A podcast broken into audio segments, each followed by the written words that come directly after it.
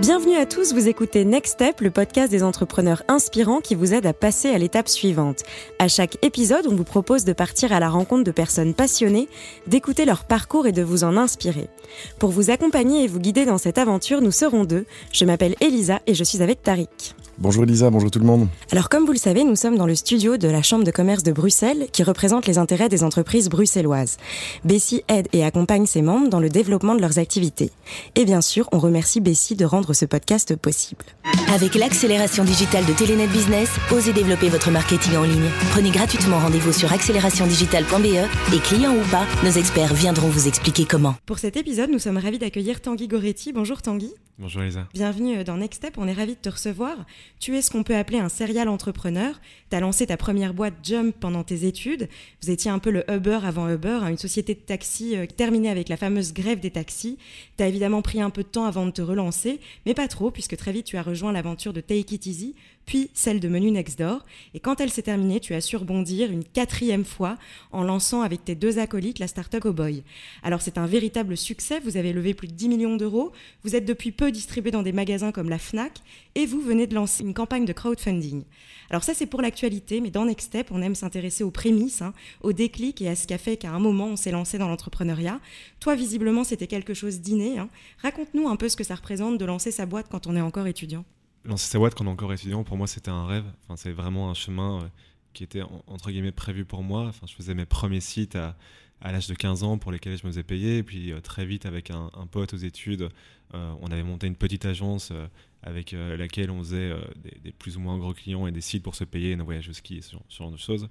Et donc quand je suis arrivé en dernière année de master et que j'ai eu le choix entre partir dans une grosse boîte et faire de la consultance IT ou devenir développeur pour ces boîtes-là ou lancer ma propre boîte, le choix était très vite fait. Donc on a lancé Jump, qui à base s'appelait Django, qui était une super aventure qui a duré 4 ans et demi quand j'avais 22 ans. Donc c'était vraiment il y a déjà un petit temps, enfin il y a quasiment 10 ans, il y a 8 ans. Et comment vous avez eu l'idée ? Alors l'idée elle a changé 10 fois en cours de route. Donc au début on a commencé avec une plateforme de covoiturage qu'on vendait à des grosses entreprises.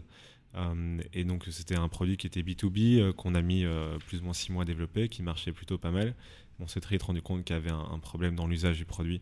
Donc une fois que les personnes trouvaient leur partenaire de covoiturage, il n'y avait plus trop d'intérêt de revenir sur la plateforme pour trouver quelqu'un d'autre, vu que c'est plus facile de passer dans le bureau de cette personne-là et de dire quand est-ce que tu rentres ce soir. Et donc on s'est dit ok, on va faire l'application mobile de Django. Et cette application mobile en fait est devenue Jump, vu que c'est une plateforme de covoiturage en temps réel, mais qui est en fait un peu, comme tu disais, Uber avant Uber. Pour être complètement fair, on est allé à San Francisco pendant 3 mois en 2012, si je ne dis pas de bêtises. Et c'était le tout début de Lyft, qui est, en fait faisait du peer-to-peer ride-sharing. Donc c'était pas des conducteurs professionnels, c'était des gens comme toi et moi qui prenaient dans leur voiture des passagers pour aller d'un point A à un point B. Et on s'est dit ok, il faut absolument qu'on fasse ça en Europe. Et donc quand on est rentré, on a lancé Jump en Belgique et en France. Et alors comment est-ce que ça s'est terminé tout ça ? Est-ce que tu peux revenir un petit peu là-dessus ? Alors il y a Uber qui est arrivé en Europe un peu après nous avec son produit Uberpop qui était en Belgique et en France aussi. Contrairement à ce qu'on aurait pu croire, Jump a grandi énormément suite à l'arrivée d'Uberpop, vu qu'ils ont un peu créé la catégorie et ils ont évangélisé le marché pour nous, mais nous on se refait la vague derrière, donc c'était vraiment une période super excitante. Malheureusement elle a dû se terminer un peu de façon violente, dans le sens où il y a une grève des taxis le 25 juin 2015 qui a complètement bloqué Paris. Et donc le préfet de police de Paris a interdit Uberpop et Jump suite à cette grève de taxi.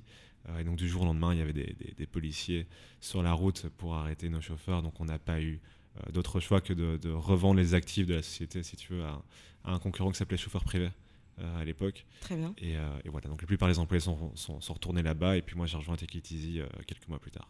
Justement, tu rejoins Take It Easy. Alors, on a beaucoup parlé de ça, même dans la presse, il y a eu plein d'articles. Donc voilà, Take It Easy, puis la fin de Take It Easy. Justement, moi, ce qui m'intéresse, c'est de savoir un peu comment est-ce que ça s'est passé. C'est-à-dire que là, c'était ta propre boîte. Avec Take It Easy, tu as rejoint une boîte qui était déjà en pleine croissance et qui allait bien. Comment est-ce que tu as pu apporter un peu de ton savoir-faire et justement de ta faillite et de ta connaissance pour un peu vivre ça avec Take It Easy ? Donc avec Jump, j'ai vu une boîte en croissance de 0 à 15 employés.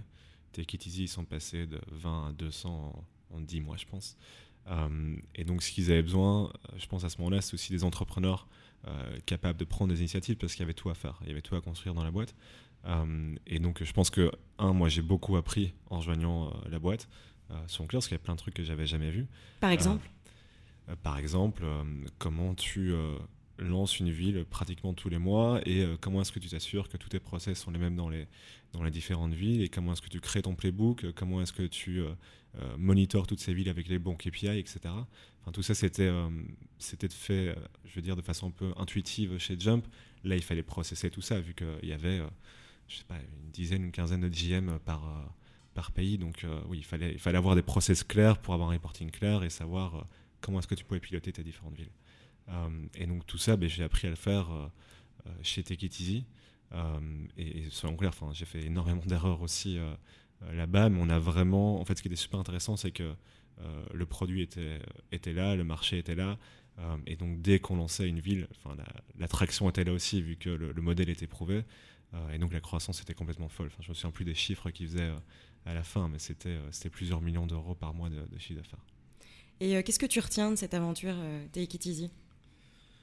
Je ne suis pas fondateur, donc je pense que je ne retiendrai pas les mêmes leçons que... Mais justement, tes leçons à toi ? Mes leçons à moi, c'est que la culture dans une boîte, c'est la clé. Et que quand on grandit si vite et aussi vite que Take It Easy, s'il n'y a pas une culture très très forte, ça peut très vite partir dans tous les sens. Et je pense qu'ils avaient cette culture.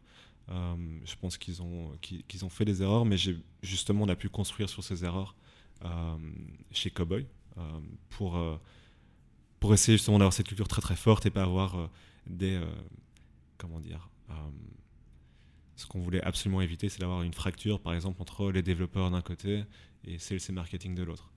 Tu ne veux pas avoir cette fracture au sein de ta boîte parce que sinon ça veut dire que ton produit est complètement déconnecté de la réalité. Mm-hmm. C'était un peu le cas chez Take It Easy. Chez Cowboy, on bosse énormément là-dessus.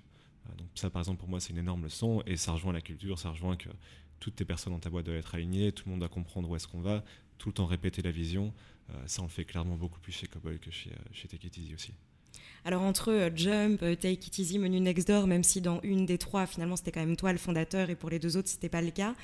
Comment est-ce qu'on rebondit ? Parce que mine de rien, en 10 ans, t'en as connu des choses et des rebonds et des phases un peu plus down. Comment est-ce qu'on rebondit ? En fait, j'ai dû rebondir qu'après Jump, vu que je suis parti avant la fin chez Take It Easy, aussi avant la fin chez Menu Next Door. T'as flairé la fin dans les deux autres ? Non, Take It Easy, j'ai quitté parce que ça devenait trop gros pour moi et que je voulais retrouver quelque chose de plus petit. Oui. Et Menu Next Door, j'ai quitté parce que malheureusement avec Nicolas, ça n'allait plus.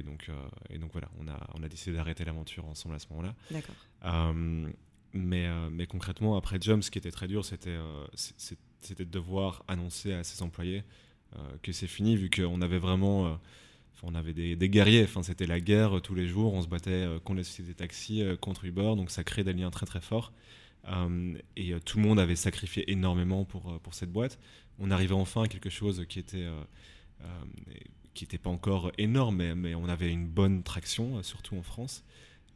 Et donc devoir arrêter, non pas parce que ça ne marche pas, mais parce qu'on nous interdit, ça c'était quand même un très gros échec pour moi personnellement et pour la boîte. Et puis voir la déception aussi chez toutes les personnes qui étaient chez Jump, ça c'était assez violent.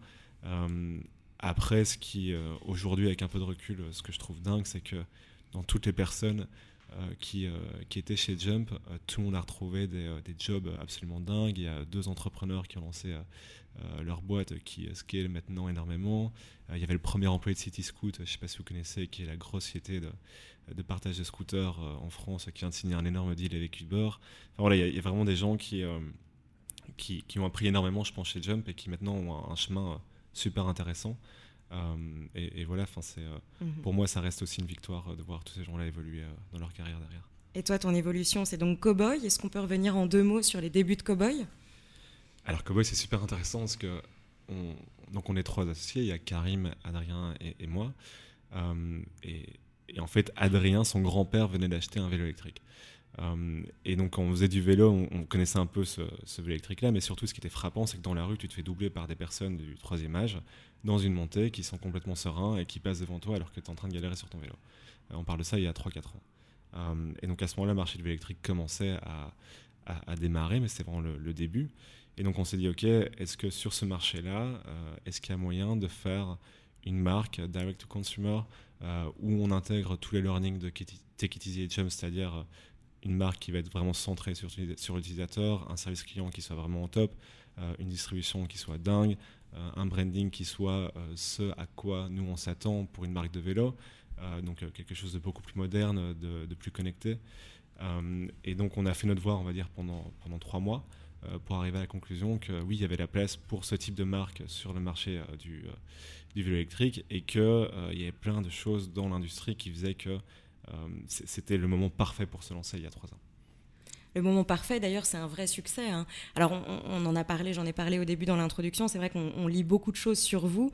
C'est un véritable succès. Nous, ce qu'on aime bien aussi, c'est un peu les coulisses de l'entrepreneuriat. Donc, vous êtes super successful. Est-ce que tu peux un peu lever le voile aussi sur les doutes, hein. On sait bien que ce n'est pas toujours rose de l'univers cow-boy. C'est jamais rose. Dans n'importe quelle boîte, c'est jamais rose.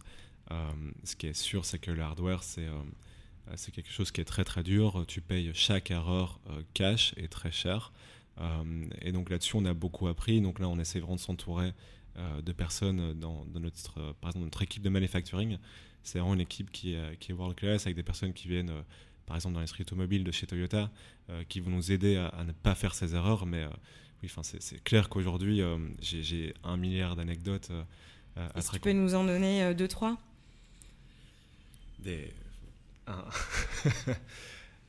Un truc complètement fou, par exemple, qui peut se passer dans le monde du hardware, c'est que quand il y a eu le shutdown du gouvernement à cause de Trump aux US, il y a un de nos suppliers qui fournit le petit modem qu'on a sur notre carte électronique, qui a attendu de passer les certifications, vu que toutes les agences gouvernementales étaient fermées à ce moment-là, et qui, du coup, a délayé la production de ces modules sans nous tenir au courant. Et donc on s'est retrouvé à quelques mois de la production, on s'est rendu compte qu'il manquait un composant sur les 140 de notre carte électronique. Tout ça parce que Trump a décidé de faire un shutdown du gouvernement. Enfin, c'était pas Trump qui a décidé, mais c'était oui. Ce moment-là. Et donc c'était un enfer parce que du jour au lendemain, on a dû appeler le supplier en direct, s'arranger pour financer la production nous-mêmes, pour qu'ils décident de produire même s'ils n'avaient pas encore la certification, prendre ce genre de risque, et des histoires comme ça on en a pratiquement toutes les semaines chez Cowboy. Et ce qui est très compliqué, c'est que le vélo, en fait, c'est un assemblage de plein de pièces différentes, et que s'il y a la moindre pièce qui manque ou sur laquelle il y a un défaut de qualité, ça peut mettre toute la production à terre, et donc c'est un combat de tous les instants pour être sûr qu'on puisse produire assez de vélos par rapport à la demande. Très bien. Bah écoute, merci. Je vais maintenant passer la parole à Tariq qui nous écoute depuis tout à l'heure. Merci Elisa. Tanguy, c'est un plaisir de t'avoir. Je réfléchissais un petit peu en préparant ce podcast et je me dis finalement tu fais partie de cette deuxième génération d'entrepreneurs start-up. On va dire la première, c'était celle des années 2000. Je te dis Roald Siberat pour donner un exemple, qui ne savait pas qu'il faisait des start-up. Et puis depuis 10 ans, maintenant on parle de start-up et on voit tout un groupe dont tu fais partie.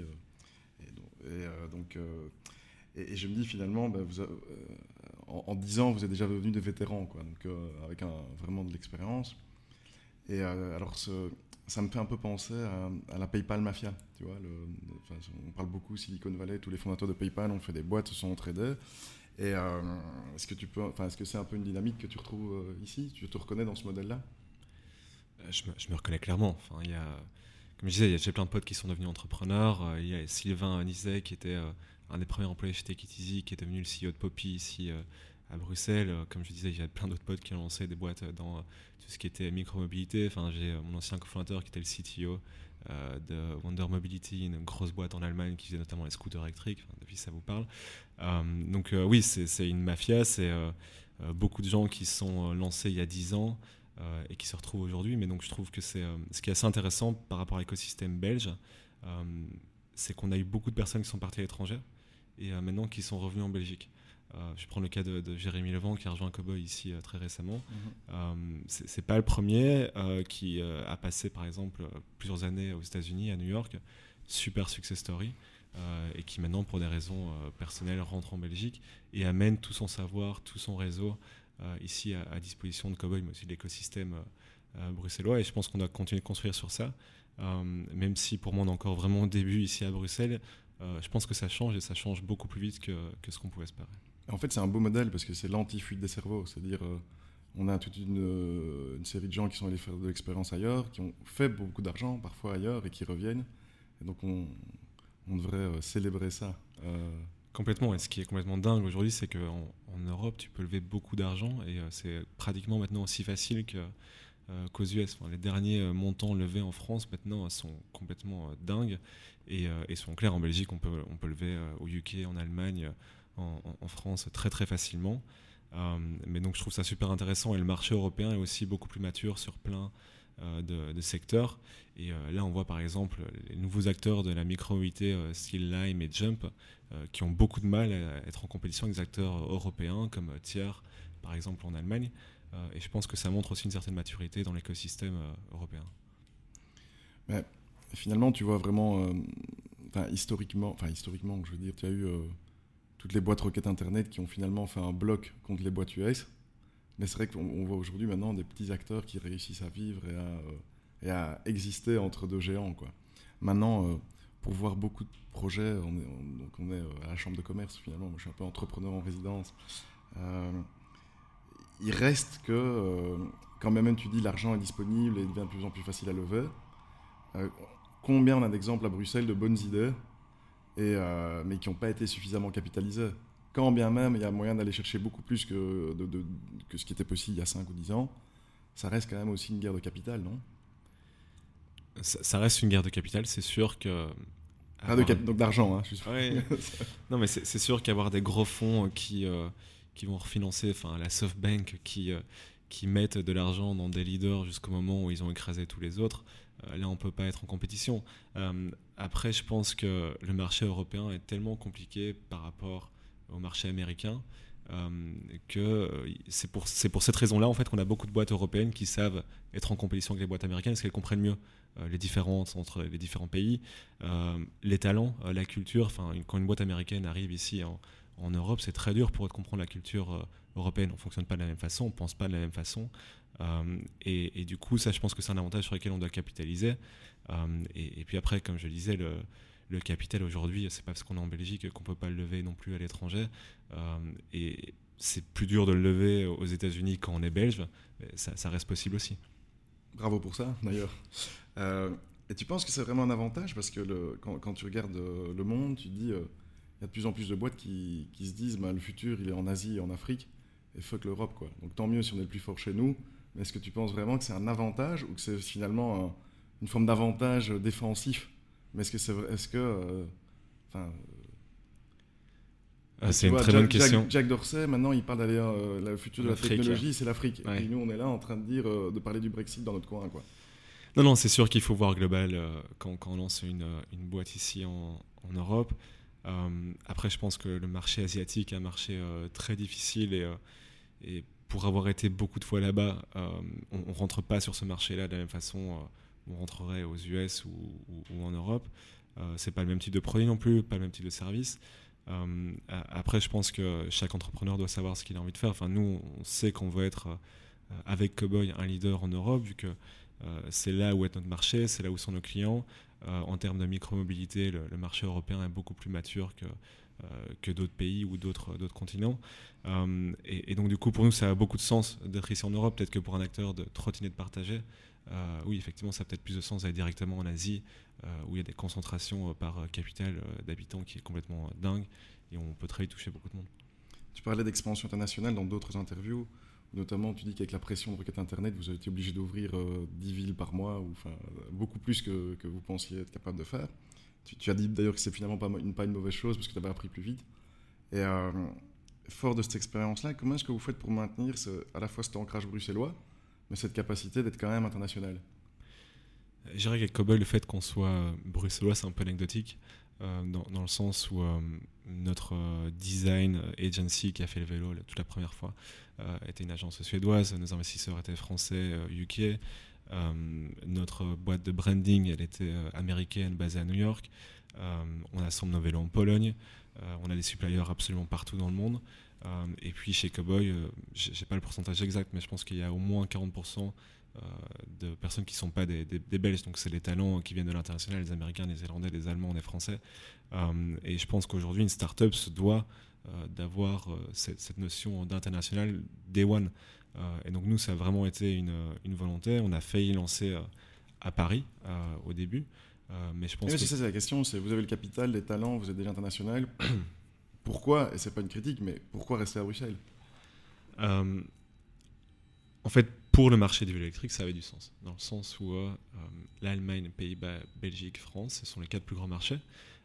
Et puis, il y a l'autre point qui est l'écosystème bruxellois se développe, mais il n'y a pas encore tellement de compétition sur les talents. Et donc, si on arrivait à faire quelque chose de cool en termes de boîte, on savait qu'on allait pouvoir attirer les meilleurs talents bruxellois, vu qu'il y a des très belles boîtes à Bruxelles, mais on est beaucoup moins en compétition que si on était à Paris, par exemple. Et donc, l'un dans l'autre, pour nous, ça avait du sens de rester ici, tout en sachant qu'on allait devoir attirer des talents. Enfin, voilà, notre CFO, c'est quelqu'un qui vient de Londres. Là, un nouveau talent maintenant, marketing, il base en Irlande pour moment, il était basé à Londres juste avant. Donc on ne s'interdit pas du tout d'aller chasser le type de talent qu'on ne peut pas trouver en Belgique à l'international. Et puis après, ce qui est super intéressant, c'est que ces personnes-là arrivent à chaque fois avec un réseau, avec un knowledge, et que derrière, ils forment des nouveaux talents qui, eux, pour la plupart, sont belges, et puis qui derrière vont pouvoir rester dans l'écosystème. Et ce qui est finalement un bon modèle, parce que quand tu vas à Londres, il n'y a pas beaucoup d'anglais, quoi. Enfin, tu vois, oui. En tout cas, il n'y a pas que des anglais. Donc finalement, c'est reproduire des recettes qui marchent ailleurs, quoi. Exactement. Tu sais que Toyota, en parlant de Bruxelles, je crois qu'il y a une Lexus qui tourne depuis 1 an et demi en autonome dans le quartier européen, enfin avec des gens dedans. Et apparemment, Toyota a dit bah, c'est la ville la plus compliquée du monde pour entraîner le machine learning de la voiture autonome. Donc finalement, il y a aussi un truc... si tu craques le code de Bruxelles, ben, pour Toyota, tu es bon dans le monde entier, quoi, tu vois. Donc, ouais. Tu as parlé de SoftBank aussi et de Leader, on a parlé de Mafia. Tu vois, quand on voit ça, on a levé, tout va bien. Ben, en fait, il y a deux sentiments vis-à-vis de ça. Il y a l'extérieur moi, je crois qu'il peut y avoir une certaine jalousie envers, on va dire, la Take It Easy Mafia d'une partie du public ou un ressentiment. Et alors que bah, tu le montres bien, il faut une solidarité pour pouvoir rassembler les talents nécessaires à réussir des challenges. Donc c'est pas contre les autres, mais c'est pour réussir d'énormes challenges. Et celui du hardware et d'amener la tech dans le vélo, c'est pas un petit challenge. Mais ce qu'on voit aussi aujourd'hui, c'est ces personnalités charismatiques dont tu as parlé, Adam Neumann et Travis Kalanick, où pendant 10 ans, c'était fantastique d'être un leader charismatique et aujourd'hui, c'est devenu extrêmement dangereux. Et donc, vous, comment est-ce que vous intégrez ça ? Puisque dans une mafia, il y a un boss. Si on regarde LinkedIn, il y a un CEO chez vous. Et donc, comment est-ce que vous vivez ce changement culturel, je vais dire ? Je pense que c'est logique ce qui est en train de se passer avec certaines boîtes américaines et certains CEO américains ou même européens. On a encore beaucoup de chemin avant d'être au stade d'un Travis. Et donc je pense que ça permet d'avoir les pieds sur terre en tant que fondateur, de se rendre compte que jamais, je ne sais plus c'était qui avait dit cette phrase, mais en tant que CEO ou fondateur d'une boîte, tu dois faire et prendre toutes tes décisions en sachant qu'à un moment donné, tout ce que tu fais risque d'être en une du Times. Et je trouvais ça assez intéressant parce que ça t'oblige à prendre les bonnes décisions et à faire le bon choix à chaque fois. Parce que si à un moment donné, ça se retrouve en New Times et que c'est public, tu dois avoir... Tu ne dois absolument rien avoir à te reprocher. Et ça permet aussi de prendre un peu de distance par rapport à ce qui se passe. Et c'est très facile quand on est dans une start-up où tout va très très très vite, de parfois prendre des mauvaises décisions, de prendre des décisions peut-être un peu trop rapides où on coupe des corners. Je suis pas sûr d'être d'accord avec ça. Enfin, en tout cas, donc moi, avec Smart Flats, on a eu les attentats, des moments difficiles, et puis j'ai vu, on a accueilli même à un moment des ex-salariés de Take It Easy. Et quand tu as des grands moments de crise, tu as deux choix. En fait, ce que tu dis, je suis d'accord avec toi dans le sens de l'éthique. Tu devrais rien faire qui soit illégal ou à ce point amoral que ce serait une honte si c'était en première page. Avec ça, je suis évidemment d'accord. Mais de l'autre côté, il y a des décisions à prendre. C'est où on maintient le cap et on maintient nos ambitions et on sait qu'à un moment on n'arrivera peut-être plus à payer les salaires ou on ne survivra pas, ou alors on vire les gens, on économise, tu vois ce que je veux dire, on essaye de prolonger la survie. Et ça, il n'y a pas de bonne ou de mauvaise décision. Et vous, quand vous avez pris la décision finalement de continuer à... Enfin, je ne vais même pas dire vous, mais finalement par exemple Take It Easy ou même toi avant, de continuer à croire qu'il y a une solution, ce qui est la seule option. Alors ça, c'est... Je suis désolé, mais on devrait féliciter les gens qui se lèvent le matin, comme toi, devant des procès, avec le lobby des taxis sous la gueule, et qui continuent à y croire. Et puis après, on va dire « Ah oui, mais il n'a pas su payer les derniers mois de salaire, quel vilain entrepreneur qui a volé les salariés ». Et ça, je ne suis pas du tout d'accord avec ça. Parce que ça, c'est réellement... C'est les médias qui vont décider comment tu vas faire, comment on va raconter l'histoire. Et évidemment que ce n'est pas ni blanc ni noir, mais ce choix-là, welcome les gens, venez le prendre à ma place. Est-ce qu'il faut continuer à y croire ou est-ce qu'il faut commencer à licencier la moitié du personnel maintenant ? Et je ne pense pas qu'il y a... D'ailleurs, il n'y a personne qui peut se vanter de savoir prendre la bonne décision à ce moment-là. Je ne parlais clairement pas de ce genre de décision parce que exactement comme tu dis, pour moi, il n'y avait pas de bonne ou de mauvaise décision à ce moment T, avec l'information que Take It Easy avait. Il y avait encore énormément de chance et d'y croire. Enfin, excusez-moi, je vais refaire. À ce moment T, Take It Easy n'avait pas toutes les informations pour prendre la décision parfaite. Ils en ont pris une. Malheureusement, ce n'était pas la bonne a posteriori. Mais je parlais plus de choix éthiques. Tu vois, on parle de culture toxique chez Uber avec Travis, avec des pratiques illégales qui étaient faites par rapport à des concurrents. Je parlais plus par rapport à ce genre de choses, ou même Adam qui utilisait l'argent de sa boîte pour s'acheter des boîtes de surf, ou qui faisait des fausses vagues pour pouvoir s'entraîner à surfer. C'est ce genre de mégalomania complètement déconnecté de la réalité dont je parlais, et je pense qu'aujourd'hui c'est très bien que tout ça arrive, parce que ça permet à certains fondateurs et nous y compris de retomber sur terre et surtout de se dire qu'à un moment donné on sera toujours accountable de nos actions. Mais donc ça, je suis super d'accord avec ça. Donc tu comprends, je n'étais pas en désaccord avec toi, mais plutôt avec, avec l'idée que les médias peuvent donner une représentation correcte des choses. Je ne dis pas qu'elle est toujours incorrecte, mais c'est juste c'est tellement réducteur. Donc on parle de grands extrêmes, et finalement, c'est les investisseurs qui ont commencé à mettre la pression. C'est l'introduction en bourse, c'est aussi les médias. Mais c'est cette idée de dire que la croissance n'est pas le seul, ne justifie pas tout. Donc évidemment que c'est des bonnes... Mais voilà, je reviens aux gens qui nous écoutent, qui ne sont pas Travis Kalanick, tu vois. Et que c'est toujours facile d'analyser ex post la folie, quoi. Exactement. Et je trouve que dans tous les articles que je peux voir sur ça, « Ah oui, mais ils auraient dû voir que... » ou ceci, cela, il faut arrêter. Et Enfin voilà, je voulais vraiment insister là-dessus, parce que pour rebondir sur une note un peu plus légère, pour parler de ça, vous avez un problème, un gros problème chez Cowboy, et ça, il faut vraiment en parler. C'est que vos clients, tu me disais tout à l'heure que c'est 90% d'hommes. Donc ça, c'est un énorme problème, non seulement parce que vous n'êtes pas finalement assez dans la diversité, hein, c'est vraiment très mal de réserver vos vélos aux hommes, je te le dis. Et deux, c'est un énorme problème parce que vous perdez beaucoup de chiffre d'affaires. Alors je t'invite à aller... tu connais Édouard Bernays ? Non. Donc dans les années 20, il faisait partie du groupe de publicitaires qui a... c'est celui qui a inventé la notion de RP. Et il a écrit un bouquin qui s'appelle « Propaganda ». Et dans les années 20, ou fin des années, juste après la guerre, les cigarettiers sont allés le voir. Ils ont dit, on a un problème, les femmes ne fument pas. Alors qu'est-ce qu'il a fait ? Il a organisé une démonstration, une manifestation en faveur des droits de la femme. Il a demandé aux femmes de fumer en public, parce que c'était extrêmement important qu'elles aient les mêmes droits que les hommes, et c'était de fumer. Et il a invité, je crois, les médias à venir... faire pour la première page de toutes les femmes qui fumaient et qui revendiquaient leurs droits. C'était The Torches of Liberty. Et en 3 mois, il y avait autant de femmes qui fumaient que d'hommes, quasiment. Donc je vous invite à remédier à ce problème de déséquilibre dans votre clientèle. Bon, on est occupé à bosser dessus. Je ne sais pas si on fera une marche, on invitera tout le monde à fumer, mais en tout cas, on a quelque chose dans le pipeline. Rouler à vélo, madame. Exactement. C'était déjà prévu, donc. Très bien, alors c'est bientôt terminé, mais avant de clore complètement cet épisode, on a quelques petites questions à te poser. Alors l'objectif est simple, ne pas trop réfléchir et répondre en 1 ou 2 mots maximum. Un conseil que tu aurais aimé qu'on te donne ? Recrute lentement et vire rapidement. Le cliché qu'il faut oublier à jamais sur la vie des entrepreneurs. Redis-moi ça, le cliché. Le cliché qu'il faut oublier à jamais sur la vie des entrepreneurs. C'est tout sauf rose. Une mauvaise habitude dont tu aimerais te débarrasser. Le café, je bois beaucoup trop de café. Le livre que tu aurais rêvé d'écrire. $1 trillion coach.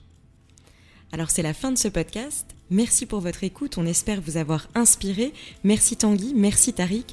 N'hésitez pas à commenter et à nous donner votre avis. On se retrouve très vite pour un prochain épisode. Merci. Merci Elisa, merci Tanguy. Merci.